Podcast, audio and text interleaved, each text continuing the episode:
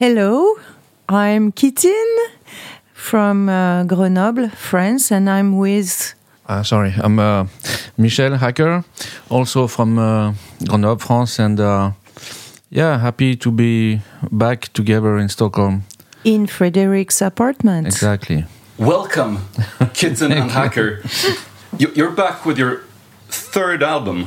The first one was called First Album, came out in 2001. The second one was called Two, came out in 2009.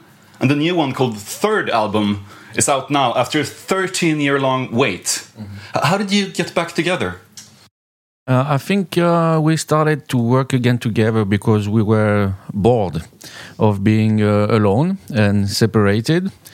We felt it was the right time to make music again. We we wanted to actually. It was not a plan or yeah, you know, like it's a long time we didn't do anything. Blah blah blah. No, we just felt like it was the right time, and we had ideas. So that's how it started. Was this a bit of a pandemic project or did you start before no, that? before. We started just a little bit before, around Christmas um, 2019. And then uh, pandemic happened around March 2020. So yeah, we started just a little bit before, yeah. Yeah, we had already a few tracks ready, and also we had uh, uh, several gigs together uh, as DJs, and we always have so much fun. And and we we we talked about like uh, getting back together, and that touring together would be fun. And then when it's like that, uh, he starts composing tracks uh, kind of for us. And uh, yeah that's how it happened. How, how does that work? Do you both work on the like musical tracks or Uh, we, we, we worked different ways um, depending on the album. The first album we worked in a certain way. We were always like together in the studio. I mean, the studio, my bedroom back then. And then was so the first album was made like this. The second album we worked totally separately. I was making the music and Caroline was doing the lyrics and vocals. And on this one, it was half and half. We did some tracks like we used to do, so at my studio, and we did and other tracks uh, we did it like separately. I was making the music, sending the music to Caroline, and she was working on it uh, on her on her own. So it's a mix, yeah. yeah but mostly we know each other so well michel is in charge of the music i'm in charge of the lyrics and vocals of course he he interferes in my lyrics. I ask him for help or inspiration when i'm stuck and same for the music. And then we still need to finalize the tracks Together, separately. Yeah, I mean, we finalize. Sorry. yeah no because he, he has to you know uh, make the arrangement and the sound design on his own and i still need to record the vocals uh, uh, clearly on my microphone and, and do all the research about effects and and delays and all that stuff. And then uh, i send him the all the vocals uh, finished comped treated and ready to pass uh, on the instrumental. So Yeah, what that's I wanted to say is that we did the final mix in another studio in the south of France at a friend's place. for the first time, yeah. for the first time. So the final mix, you know, to do the right EQ and everything in a real studio, we were all uh, together. together, yeah, Yeah. was great. where do you live this, these days? Uh, me, I'm I'm still in Grenoble, but half Grenoble, half Lyon, with my girlfriend, which is like an hour away from Grenoble. But basically, I didn't really move. And you're still in Berlin? No, I I left Berlin in 2006 uh, to come back to France. I lived in Paris, and five years ago, so 2016, now seven years, I moved to the countryside, in one and a half hour away from Paris. It's not very far, but uh, in a total remote place. Yeah, where you have horses, right? I have one horse. One- one That's horse. enough. and my studio as well. My my first proper real studio. So it's it's very convenient. Yeah. What's your horse's name? Grace? Grace. Do you still go out clubbing? even if you're not DJ? We did Yeah. recently. Yeah, yeah. Somehow. I, I mean, Where did you go? Uh, clubbing.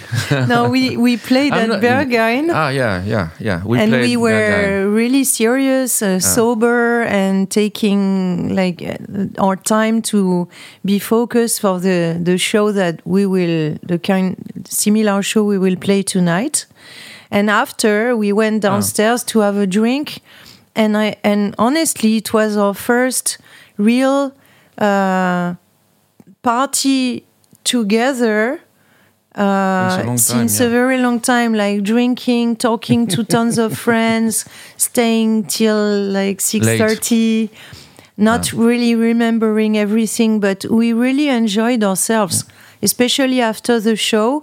To enjoy being in this club and also like performing the song in this club Yeah. was so joyful. I mean, Michel, I told him after a few tequilas that I, I was very happy and very proud of what we did because after 30 years to have that uh, joy and that um, to reach that level of friendship and and you know uh, uh, connection is pretty amazing and i think we kind of celebrated that Yeah. the other night Well, also the thing is like, and I think it's a good thing is that just before we we played, we were still like super nervous, like beginners, and I think it's a good thing because once, if one day you're not uh, nervous anymore or scared, not scared, nervous before playing, it means that it, you're bored and it's over, you know. And we were very, I was very, yeah, thinking of everything, what I have to do, remembering everything. So yeah, it was good, uh, it's good energy.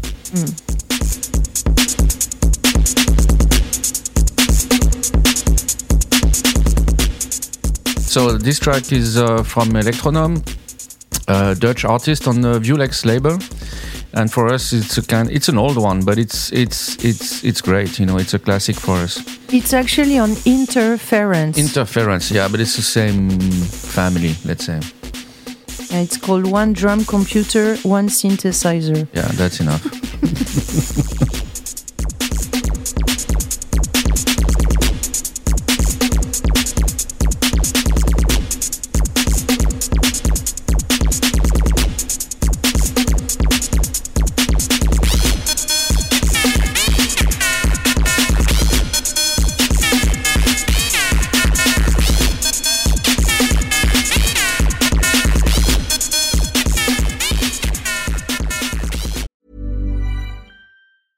Hey, I'm Ryan Reynolds. Recently, I asked Mint Mobile's legal team if big wireless companies are allowed to raise prices due to inflation. They said yes. And then when I asked if raising prices technically violates those onerous two year contracts, they said, What the f are you talking about, you insane Hollywood ass?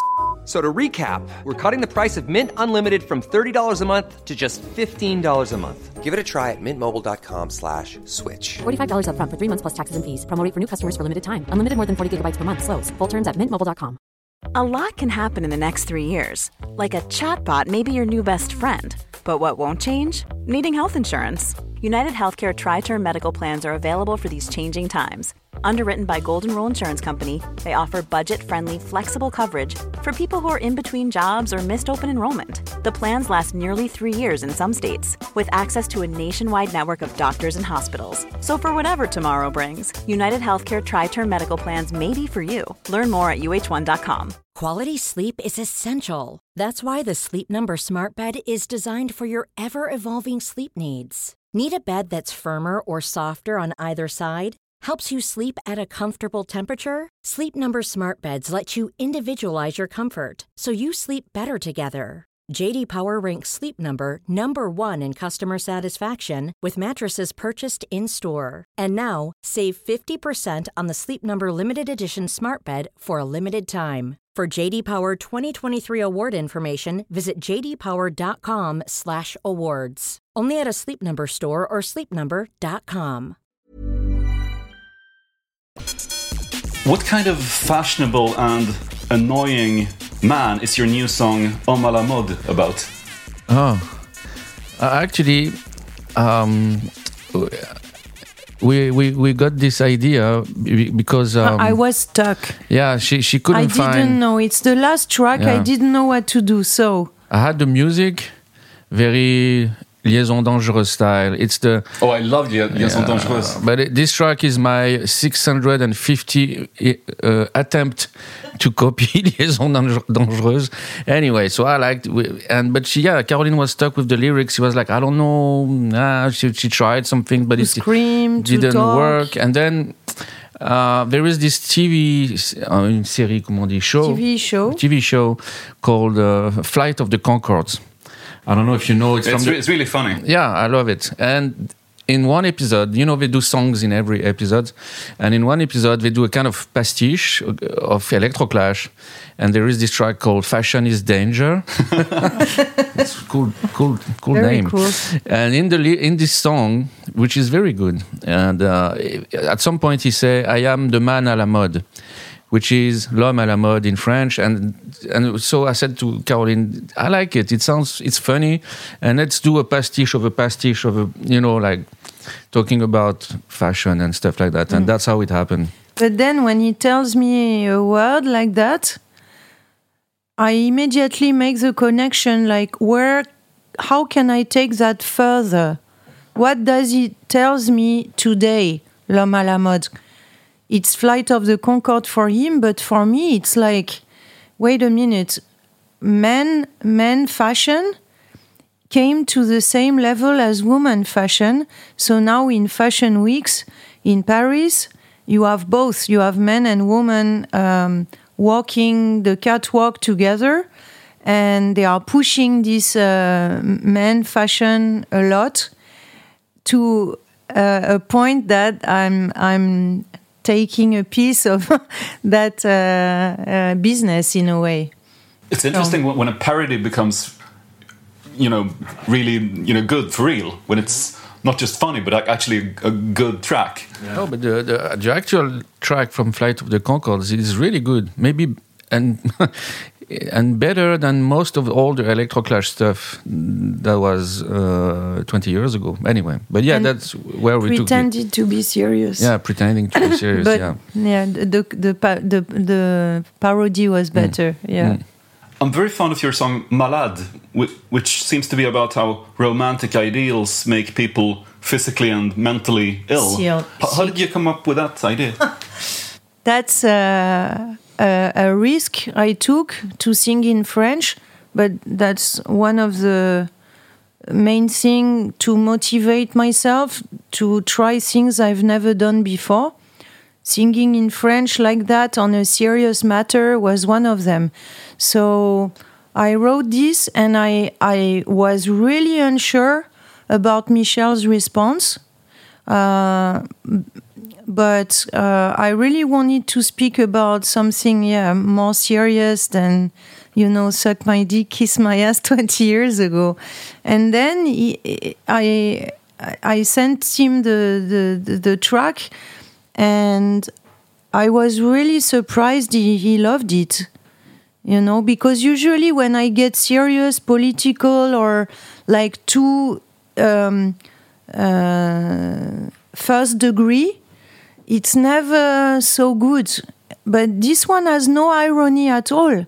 It's maybe the only track that has no irony at all. Is, So is it based on your own experiences, like being a victim du romantisme? I, I am for sure. I think we all are. but it's also uh, um, inspired by what I see, what I read.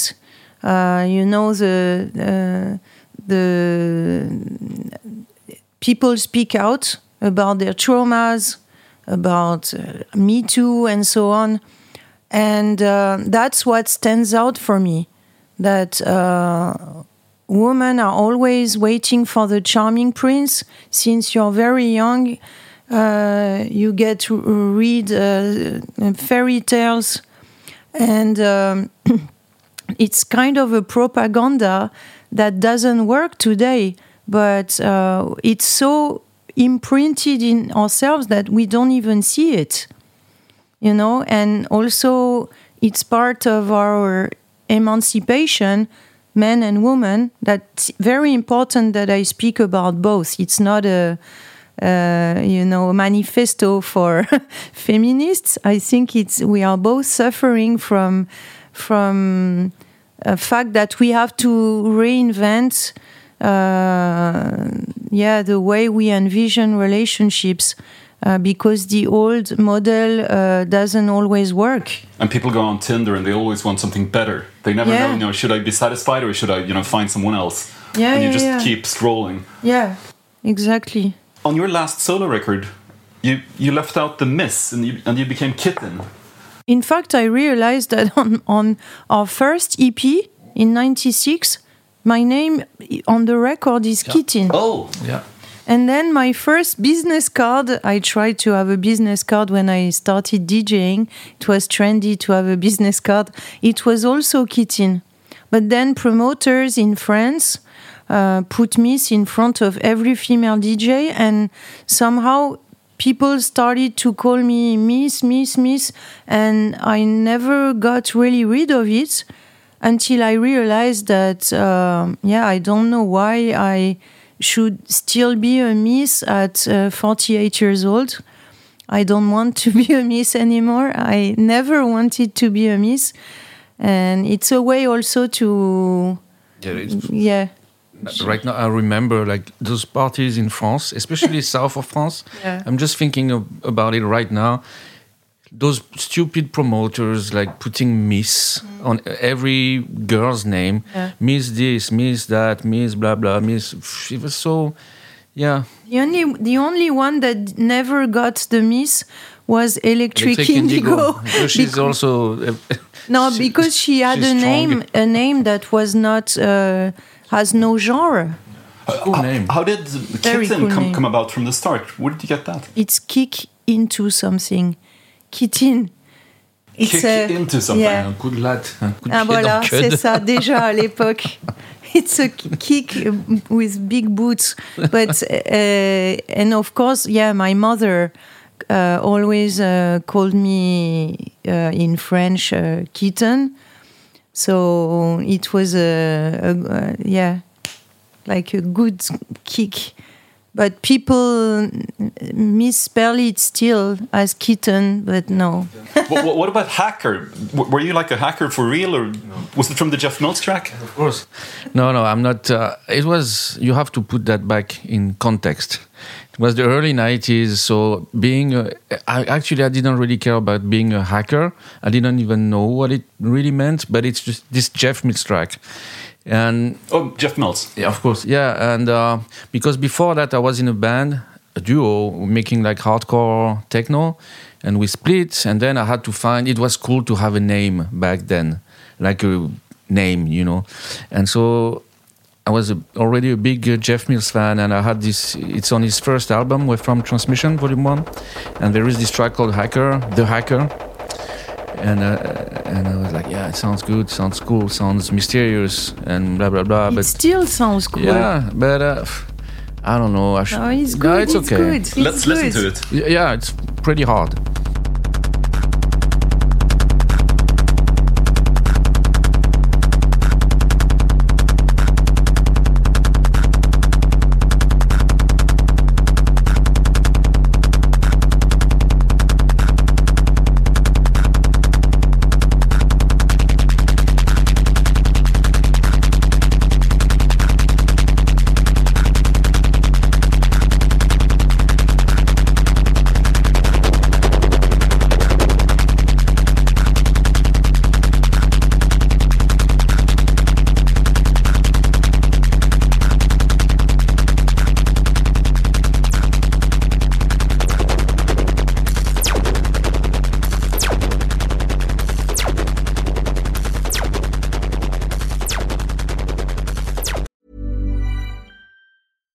Of us have those stubborn pounds that seem impossible to lose, no matter how good we eat or how hard we work out. My solution is PlushCare. PlushCare is a leading telehealth provider with doctors who are there for you day and night to partner with you in your weight loss journey. They can prescribe FDA-approved weight loss medications like Wegovy and Zepbound for those who qualify. Plus, they accept most insurance plans. To get started, visit plushcare.com slash weight loss. That's plushcare.com slash weight loss. Hiring for your small business? If you're not looking for professionals on LinkedIn, you're looking in the wrong place. That's like looking for your car keys in a fish tank.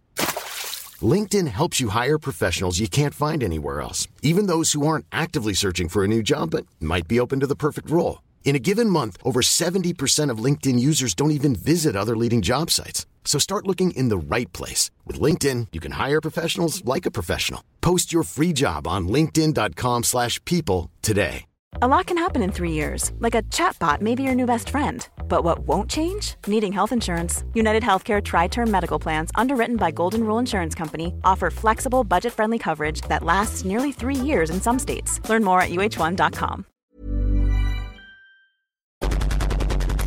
You were both involved in the techno scene in, in, in France in the 90s. I remember there being like a real hostility towards electronic music in France, which there was in the UK and Sweden as well. People were talking about how many drugs there were. But um, wh- what are your most vivid memories from that time? Uh, the police caught me. They did? Yeah.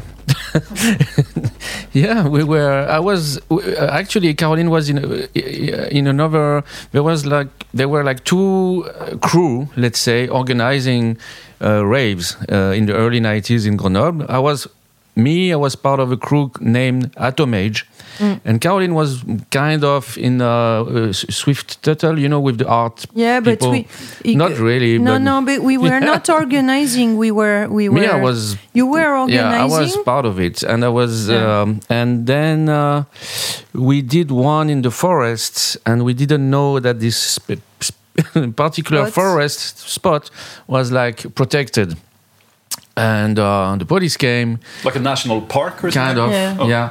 And so the police came and they caught me and uh, Jeff, a friend of mine, and we went to the police station for several hours. And then they caught me a second time. I mean, they not really caught me, but they stopped a big rave, and I was here again playing. and I went two, so I went two times at the police station. So, so, so this was real. You know, we had to pay for a, a, a, a fine, A fee, yeah, fine. so I didn't. They didn't put me in jail or what, but still. Uh, so it was a real uh, thing, and many times we had parties cancelled by the police and stuff like that. But it was the early, not the early, but the mid '90s. The repression was very strong.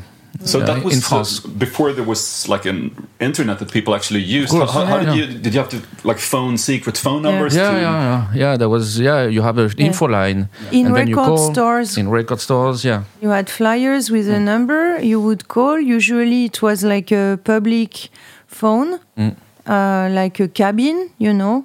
And uh, there was a, or an answering machine saying, uh, let's uh, Meeting, meeting uh, at uh, from 11 uh, Till two at this gas station or- in the middle of nowhere, and then follow the Yeah, or the parking of a super a hypermarket uh, in the suburbs, or an exit of a highway, and then you, there were cars and cars and cars, and you would have to wait for the leader, the who would uh, then you- bring you to yeah, the to to, the the, secret location. Yeah. That was so exciting. Uh, We we we loved it. Yeah, it was Uh, part of the whole- the whole the driving, the looking for the, the the the party, and then when you found it, you can hear the sound from far away. and you're Boom, getting boom, so boom, excited to And have excited, drove yeah. so long and it was part of the the So, yeah, experience the of experience. Mm. freedom of was amazing I once spoke to Gabi Delgado Lopez from uh, DAF, Mm-hmm. Deutsch Amerikanische Freundschaft, and he had this theory that F- France was more conservative with electronic music than other countries. Because once, uh, according to him, uh, the, the socialist French newspaper L'Humanité once described DAF as fascist Of fist course. fuckers. Yeah, and I know I know the story.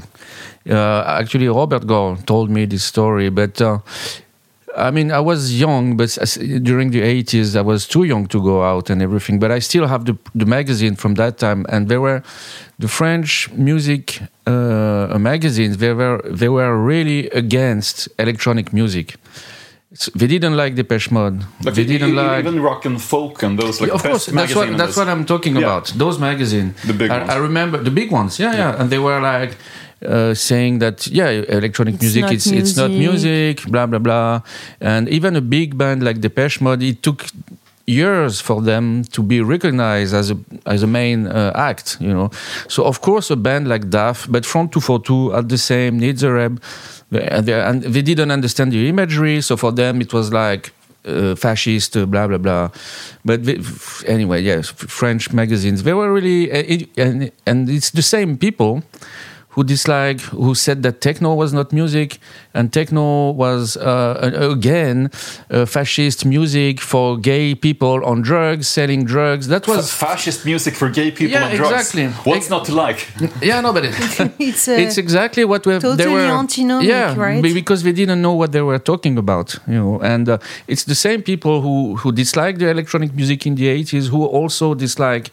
Uh, techno and rave culture when it arrived when it happened uh, in the early 90s so yeah uh, Gabi was right uh, But totally it's it's very representative of, in a way, a, a certain French spirit, very attached to traditions, Yeah. to what they created, and everything that comes from abroad, they reject it. You know. and especially with the music french we there was always a kind of uh, i don't know how to say but uh, you know about electronic music in the 80s and even later french people wanted to be rock you know guitars but we are the worst for that we are good we are good french people we are good in chanson you know, chansons like uh, old uh, Jacques Brel, Serge Gainsbourg, blah, blah, blah. We are good for this, and we are good for dance music. Disco in the 70s and techno in the 90s. We are not good for rock. And all those rock people, they, are, they were the people who were um in the main uh, media and, and magazines. So that's why they were always saying, yeah, this is, is shit, it's not good, blah, blah, blah. But then again, when Daft Punk you know Broke went so through. big they had they just had to uh, Surrender. to surrender. Yeah exactly.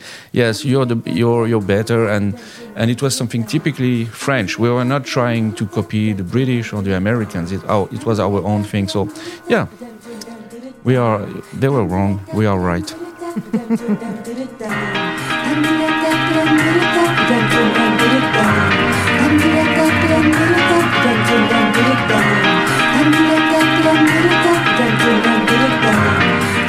This is Hypnotist, House is Mine. It's a rave classic uh, that we heard like so many times. And we still play. it. And we still play it, yeah.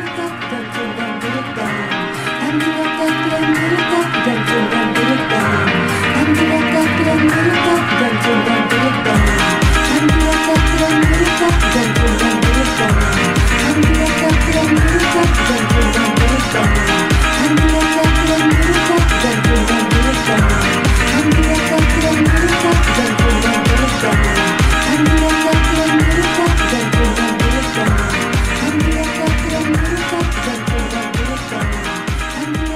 you guys first meet?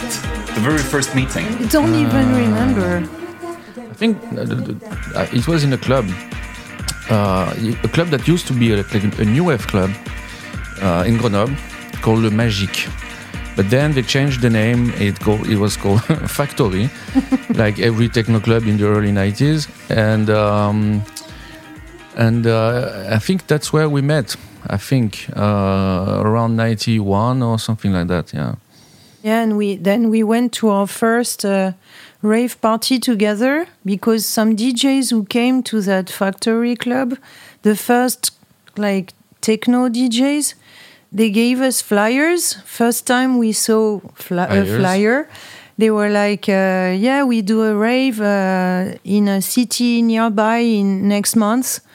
a rave? What is that? Ah you have to come. Okay so we we were maybe 10 people 10 friends um, in two cars who drove to that rave. So it's basically our first rave party experience was in a smaller city not that far.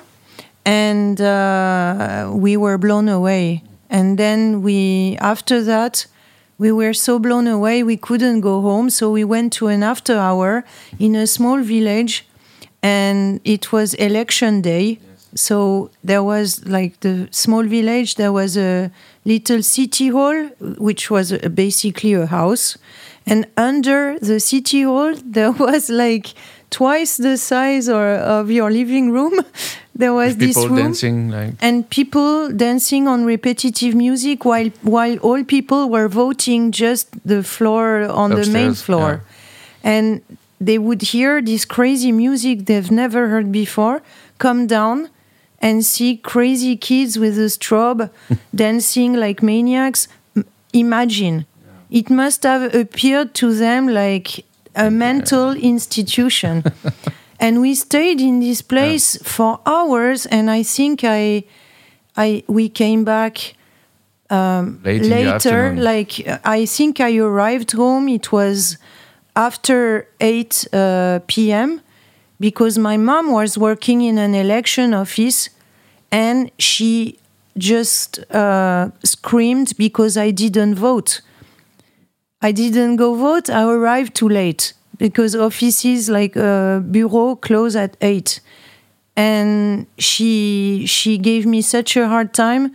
I packed some stuff, and I I left home. She got That that angry. exact same day. Did she want you to vote for like a special candidate, or was it just you know your lack of voting that got her upset? Yeah, my lack of voting, but m- more, I think she was very involved in politics, my mom, and uh, she was ashamed that as a you know a political involved person her own daughter didn't show up but i couldn't explain her what i just experienced.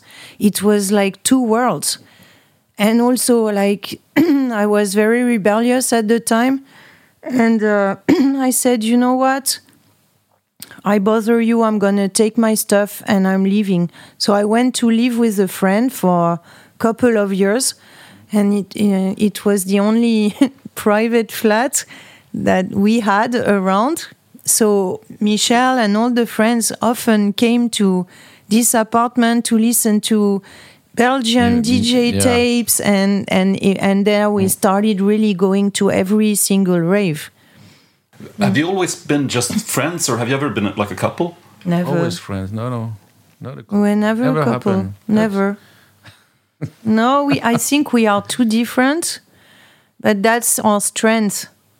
That we are so different. I think yeah, because in music there there, there was a, there were a lot of couple making music, but when the couple end, the music end. Like Eurythmics, It's like Sonic Youth or yeah, Eurythmics. uh, Eurythmics when they were together, the music was great. When they split, something was gone. You know, so we are protected from that. yeah, and also we started making music because basically I I needed him. I was asked to do a compilation, a track for a compilation. He was the only one I knew who had machines. And then so our collaboration started from like joining forces somehow, but not because of a relationship. And I think we, we kept that all the way. We still need each other, which is great, you know? You were a ballet dancer for almost your yeah. entire childhood. The- It's another obsession of my mother. Really? Uh, yeah. we- politics and ballet. No, my I think she will never listen to that show, so I can I can tell. But she, I think my mom always had like uh, bourgeois uh, ambitions while we grew up in social buildings. So she was always hanging around kind of French bourgeoisie. So being in politics was a way to to hang out, hang out with uh, local, you know, rich people. I think she wanted to meet like a doctor or someone in politics to elevate socially, but of course never happened. So she put me in ballet, and um, yeah, I did. I did for seventeen years. Incredible. Seventeen years. Yeah. But did But- you did you enjoy it? Yeah, because I I think too much, so having to focus on something that precise really helped canalize my energy, and also they they forced me. The discipline was really hard, and they forced me to go like twice a week or three times a week until I was uh, 22. I kept on going until I was 22. So sometimes, like we were went to raves, and I was still doing ballet, which is crazy. I never Yeah, it's hard to imagine, that. you know, two styles of dancing that are more different than like rave moves Yeah, and ballet. Believe me, I was a I was I was a punk ball, ballet ballerina. You, You were know? a punk ballerina. I was smoking. I cut my hair. I was not flexible, uh, so I could never do like the the super extravagant moves. But I, I was strong. I could turn and stuff. I was strong on point points.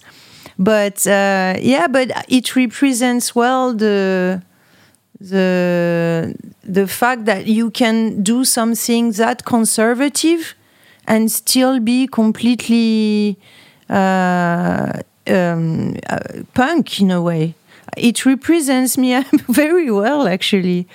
You know, I have both sides. I like to fuck things from inside. You know what I mean? Somehow. Michel, did your parents want you to do something else than music, or Ballet? did they like like Ballet?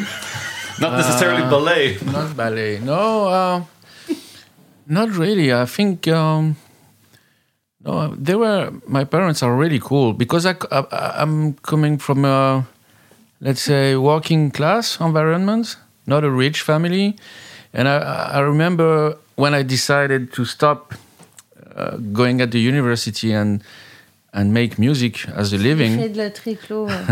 Yeah, now, now De la quoi? Du tricot.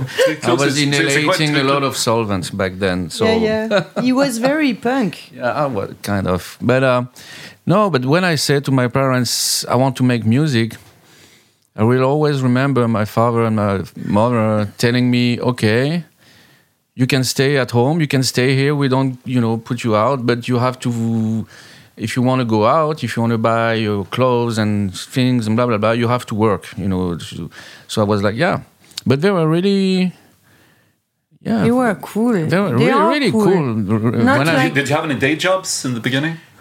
I had a lot, you know, but I'm I'm I'm lazy, so I was like always I was just working for the amount of money I needed. So I was working like one month here, and then for six months nothing, and then again one month some. some but so I did everything. I, I worked in restaurants. In, in I was selling Christmas tree. I went Uh, to visit yeah. him when he's. Actually, selling Christmas tree is the is the last real job I did before we we, we, we made a living with music. Were you good at it? So, uh, not really. No, uh, kind of. Well, yeah. what, what are the like necessary skills that you need as a Christmas tree sales? You have to speak to people, and for me back then it was difficult to speak to, you know, people like selling a tree. I didn't care. I was like, yeah, are you selling Christmas tree? Yes, I am. You, you're, there is like trees everywhere. What do you think I'm doing here? You know, I was not a good seller. Not Yeah, I rem- really I good. remember where people were like, "What do you think? This one or that one? Isn't this one like more fluffy?" Or and he was like, "It's a fucking Christmas tree." tree, you know." Was- but it's a And good then, school. you know, you know, I had to Putting a nail, Yeah. like Not a lot of people know that, but yeah, I was uh, I did sell Christmas tree. Yeah.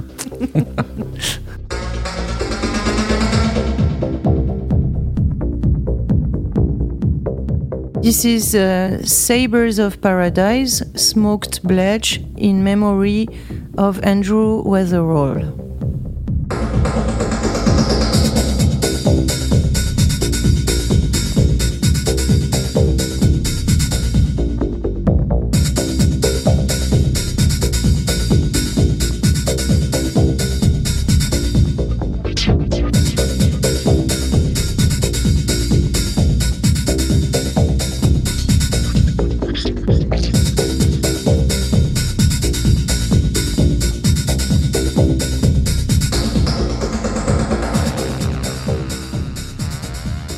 Work with him at any point? Oh, uh, we, we met him, but many times. Andrew? But, well, but I never worked. No, I mean me never. No, we never worked together, but he's so vivid in my memories because the thing is, I moved to Geneva uh, just about when we released Frank Sinatra, like 96. And my friends in Geneva were obsessed with UK music, Warp, all that stuff. And their god was Andrew Weatherall. But Andrew didn't want to to fly at that time. He was scared of flying. And finally, for some reason, he said, "Yes, okay, I'm coming." So it was like revolution in town. Andrew is finally coming, and this party was incredible. Really, like I'll never forget that night. And the next day, so my boyfriend had a record store where where I was also working, and we just released Frank Sinatra. So he asked me to take care of Andrew and his agent, take them for lunch. So I spent the afternoon with Andrew, and then I had a gig, like a small gig somewhere. So we drove together to the airport, and I had to to board before him. So I said. Uh, nice meeting you. I have to go. He's like where are you going? I'm like yeah well i'm i have a gig. Oh you're a dj yes uh, what's your name? And he flipped out. The girl from like uh, the frank sinatra track oh my god. And for us like when i told michel as well to to have such a f- feedback so early we we never imagine people knew these records you know it was like the real beginning of uh, of our uh, popularity in a way you know I remember watching this interview with you once, Kittin, where someone asked you which requests annoyed you the most, and you said Frank Sinatra. of course, till now. Still now. It, it's. we, of course, everybody dreams to write a track that stays in history, and we are very grateful for that.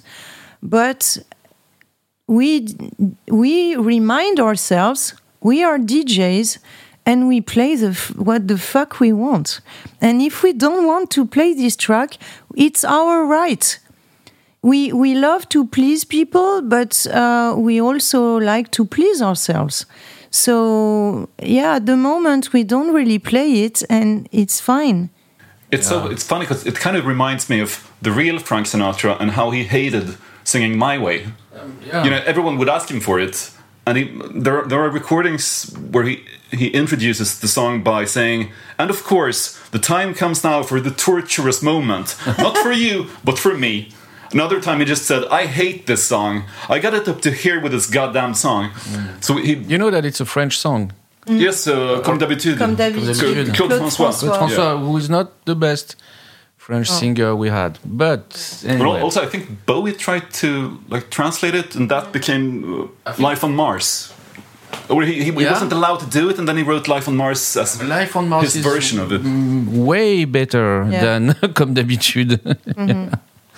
Yeah, but yeah, it's uh, when you have a song like this, it's cool, and it, but it's, it's sometimes I go through different Feelings. feelings with this song. Sometimes I. I like it and I play it in DJ set. Then I, sometimes I'm bored and then I like it again. It just comes and go. But for the tour we are doing now, it, it just doesn't fit with the, the set. So maybe tonight we will play. We'll see. But it doesn't really fit with the new. it so we aged. need a yeah. It aged. Some old Yeah. tracks didn't age, like Life on MTV. I love this song. It didn't age. I think. But Frank Sinatra really stands out in a, sometimes in a good way and sometimes in a bad way. And I think right now maybe we need a new version of something. It's too much of a joke. It's, a bit too, too kitsch. I, I remember seeing you guys at the Arvika festival in Yeah. 2002, and when you, I think Frank Sinatra was the last track, and when you introduced it, you said something about you know how fame and wealth and being rich was completely you know unimportant. But don't take this song at face value, and I, I yeah. always assumed that it was you know a very obvious satire. Of course. Um, but it And was not as if for- you, you, you not know, when, for when, you, when you- said that, it was as if you know people took the song at face value, but They they completely misunderstood. But the- a lot of people, yeah, a lot of people, uh, uh, yeah, took it like at the first, uh, how do you say, level. you know. because they want to believe Big- that yeah. it's an odd to their own beliefs. They they are too uh, obsessed with their their obsessions to realize it, it's it's a critique, you know, and it really comes back from the time we were partying in the woods. I remember like it was raining, it was cold, but we were never that happy. And I imagine guys or girls in full of money somewhere and uh, trying to party, trying with no friends, trying to pay people to party with them, and we were that where we were having fun was not uh, in in VIPs and coke. It was in a forest. And, you then, know. and then in the end, the joke was on us because I remember a drive when we were playing in New York from the airport to the hotel we were playing, and I was in a limo with champagne going to an hotel, and I was like, okay, this is it. I'm living the not the dream, but so. But as we did this song, You were living the nightmare. You know, it was Yeah. not a nightmare. Let's be honest. The It's not a- prophecy, but, you know. yeah, it was a we prophecy. Paid, paid back. but it was not it was okay but it was funny and we were aware of that Mm. you know as we we did this song before and then suddenly we are leaving what we were singing about but we, you know what i mean so it was a strange And the irony But- is to perform the Yeah. song, like to take the piece of the actual hmm. audience who praise. Yeah. what we are saying against but them. Uh, it's when we were going through this insane. this phase Yeah. of of fame that lasted for like 15 minutes you know and i was very very aware of that and, and i was always thinking i remember enjoy take what you can because it won't last and it didn't but i was very conscious of that so i think that's why we never got uh, i don't know how do you say uh, grosse tête in english uh, we never went like uh, uh, megalo or crazy because me i was always very conscious of it won't it and won't last forever We, we never really liked that. It's it was never the best parties. I liked it. you, You liked it? Pe- people reacting that way kind of reminds me of. I, I once spoke to Bret Easton Ellis, the, the writer, and he, t- he told me that Wall Street guys will walk up to him and go, "Oh, thank you for writing American Psycho. It No made me want to become a stockbroker." Mm. And oh, he's like, "No, No. that was not the point."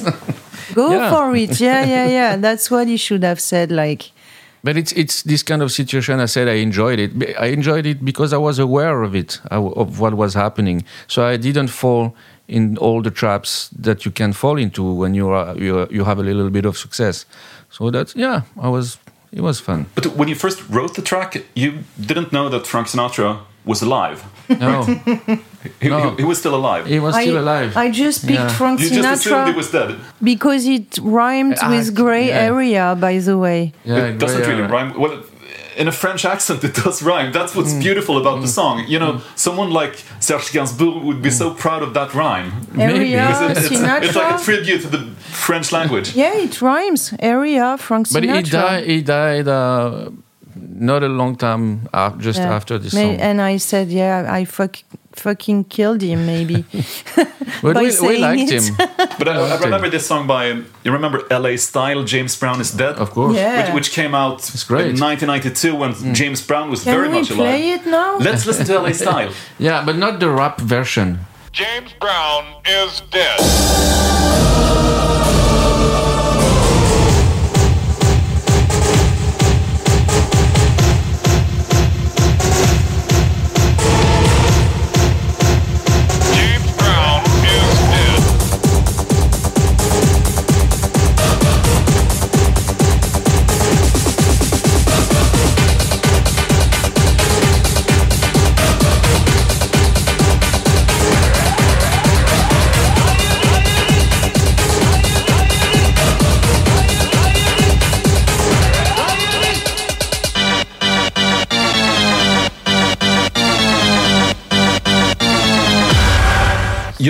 Been DJing for decades. What are your like worst memories from clubs or, or parties when people have been really annoying? Uh, must be somewhere in, in the 90s in the south of France for sure. I don't know. No, worst. I Sometimes you have like technical condition who are like a nightmare. Sometimes it's the people who doesn't they don't get your music. So, but I don't. I, right No one has now, ever like pulled a gun No, on you I or rem- something like that. ah, no? not me. But to talk You- about Frank Sinatra, remember when I just remember that now, uh, but we played in, in Istanbul and there was this gay guy, hysterical. There were a lot of hysterical gay guys who were just constantly screaming. Screaming. Like you are performing, you you try to focus, and you have one guy ruining your performance for like hundreds or thousands of people. And he was like, Frank Sinatra, Frank Sinatra, non-stop for like minutes. And then I stopped the music. I, rem- I freaked out because I was tired. It was the end of our uh, never-ending Never-ending tour. tour, yeah. And I, I went to, to really, I stopped the music. I went in front of him and I screamed in his face like, "Get the fuck out of here!" And he he he he, he, he, just froze and started crying because I just scared him to death. he was like constantly screaming, yeah, Frank Sinatra, Frank Sinatra. Okay, Yeah, you can say it once, two times. It was like non-stop. Even me, I was annoyed because I, oh, oh, I was. We were playing live, yeah, we were playing. and I live. was like, "Please, relax. We are going to play it." you, know. can't sing. Yeah, no. You have a guy screaming at you, like for, and sometimes, in fact, um, that's the most difficult thing when you're a DJ or a performer. It's to, it's to ignore the one person that wants to catch your attention because if you surrender, he wins. And you don't pay respect And if you to do it all the once, people. there is always one person who doesn't like what you're doing or or, or is asking for something. And even if there is like five thousand people, when you turn your head, you always, you know, uh, fall. Uh, you watch th- this person who is annoying you. Always, always. Yeah. That's I don't know why. But they win if you give them Yeah. attention because basically, if they are here, it's because they like your music. Yeah. So they use negativity to catch your attention, which is completely uh, wrong. You just have to. Sometimes I, when people really annoy me like this when I play, because it happens, there is always one selfish person who doesn't care about the great party you're having, just thinking about his own desire to talk to you, get a little bit of your time. I just answer, I know you exist. I know oh, you're here. I know you exist. Calm down. I see you, you know? So, Michel, you were almost like a mentor to Mike Lévy, Gesaffelstein. Do, Yeah. do you still work with him? Yeah, yeah, we are we are always in touch, and uh, It, we, it must have been like 15 or 16 when you first met. no, it was it was young, but it was not that young. He was like 17? eighteen, something like that, and uh, yeah, we are still in touch. We I, we did a track together for his last. Not his last, but the album he released uh, f- three or four years ago, and uh, we did some tracks together a few months ago. We don't know, like four tracks. We don't know what we're going to do with those tracks, but yeah, we are still in touch. And uh, he's a friend, you know. It's not just like a, uh, he's yeah, a friend, close Did, friend. did you give him advice on how to like Yeah, we- take we- care we- of his career? Because he seems to have been trying to avoid like extreme fame in s- some ways. I don't know. It's not really advice. Advice is we talk about it, and uh, I know he. I don't know if he, he, does, he doesn't really listen to anybody, but he always asks me, "What do you think of that?" And then he made his own decision. But now he's he's doing his own thing, you know. But um, he's a he's a nice guy and he's very clever, very smart. So I'm not worried for him. I remember I once went to see him DJ and he, he put on a your great track Flesh and Bone Oh yeah, halfway through the set. Which, and everyone just went crazy. it's a good track. Do, do you still play it live with you on vocals? Because No. that worked really well. not this Ah, time, not but this time, but that's that's maybe that's a good. Uh, we didn't think about it actually. Why? Maybe later. Why we not? still have the live the version. lyrics are complicated yeah. to to I- remember. it yeah. Mm. took me a lot of time to do do this song right, and also because But, uh, uh, yeah. Perspex is doing it so well. yeah, Jan Clark, who who who, who wrote the original lyrics and and sang it. I had to sing one octave uh, higher yeah, because it's very but low. maybe we, we could we could do it. Yeah. How did you, you know, write the lyrics for your, your track "Rippin' Kittin" that you did with Golden Boy. they were inspired by the Misfits, right? by a sticker of the Misfits that my Finnish from Finland, my uh, cousin, my metal punk cousin from Finland offered me. Yes, So their, their track was called "Mommy, Can I Go Out and Kill Tonight?" and you sang "Daddy, Can I yeah. Go Out and Kill Tonight?" Did the Misfits or even Glenn Danzig himself react to your song in any No, way? no, no. no. It's uh, never, and it's just the the line is great. But I somehow I I stole a lot of lines to other people and transformed it. Like for example, uh, this other tr- track Requiem for a Hit. I beat that bitch with a hit. It's it's stolen from Johnny Dangerous. I beat that bitch with a bat, and I know he was very upset that I stole his line. But I'm a woman. Fuck you. you know, you cannot say I beat that bitch with a bat uh, like a fun thing. I have the right to use your fucking line and turn it into something, and I'm not giving you money for that. You know, so at the time I felt really guilty, and then with with time I realized that it was well deserved. so uh, you always get inspired by someone. But then uh, the great thing is, can you take it further? Can you uh, bring it uh, to something else, your thing? This is music. This is art. We all do that. Michel get inspired by by people, a note, a sample from somebody. So yeah, it happens to me too.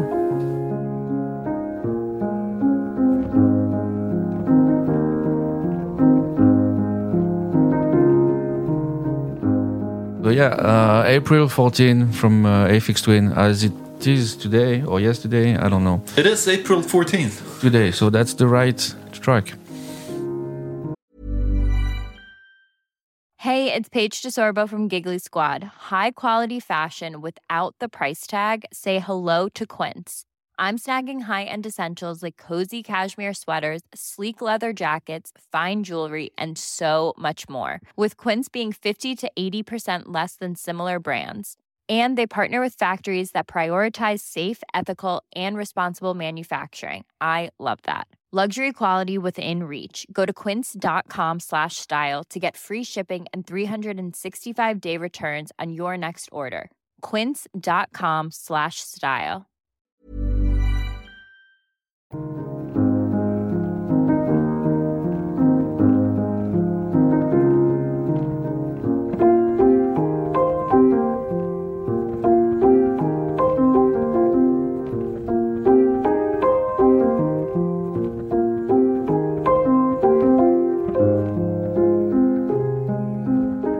It's like necessary. It's a necessary artist and necessary music in our life.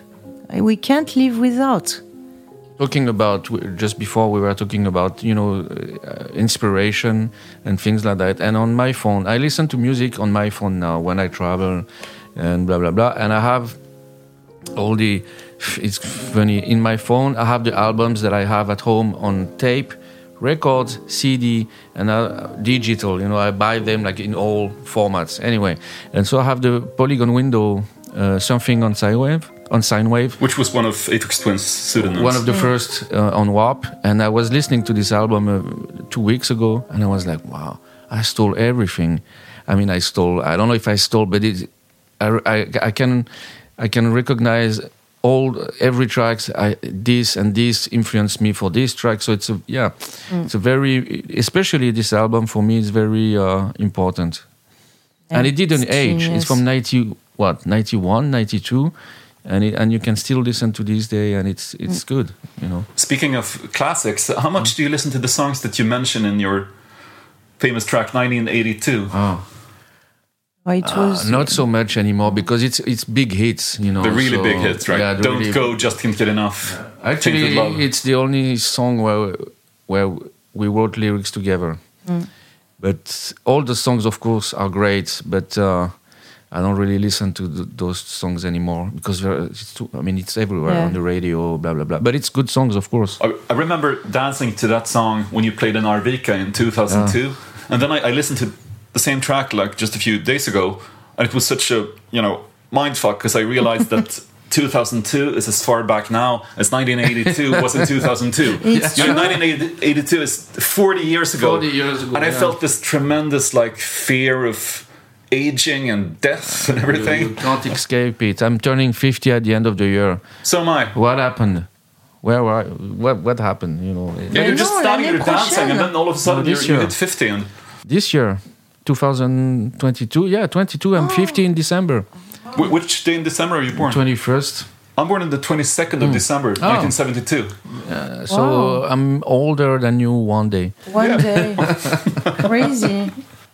That's insane. What plans do you have for this year? My my most urgent plan is to to succeed in finding the rhythm that fits to me. Because before COVID, we were really busy solo. Uh, COVID, there was nothing, and I think our album and this project really kept me going and gave me hope. And now we are back into a heavy schedule, but my life has changed. You know, I, I love my life during the week. I have many things to do, like take care of a house. And if I if I don't have these days at home to do what I have to do, this rich private life, I won't be able to keep the rhythm to deliver good performances.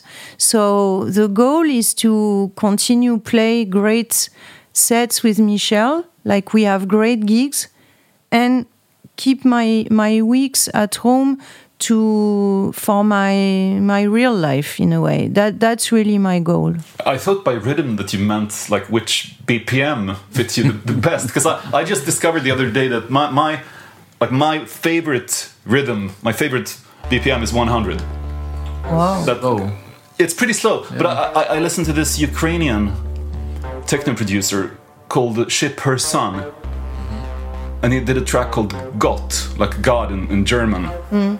Which is. Um, I'll play it.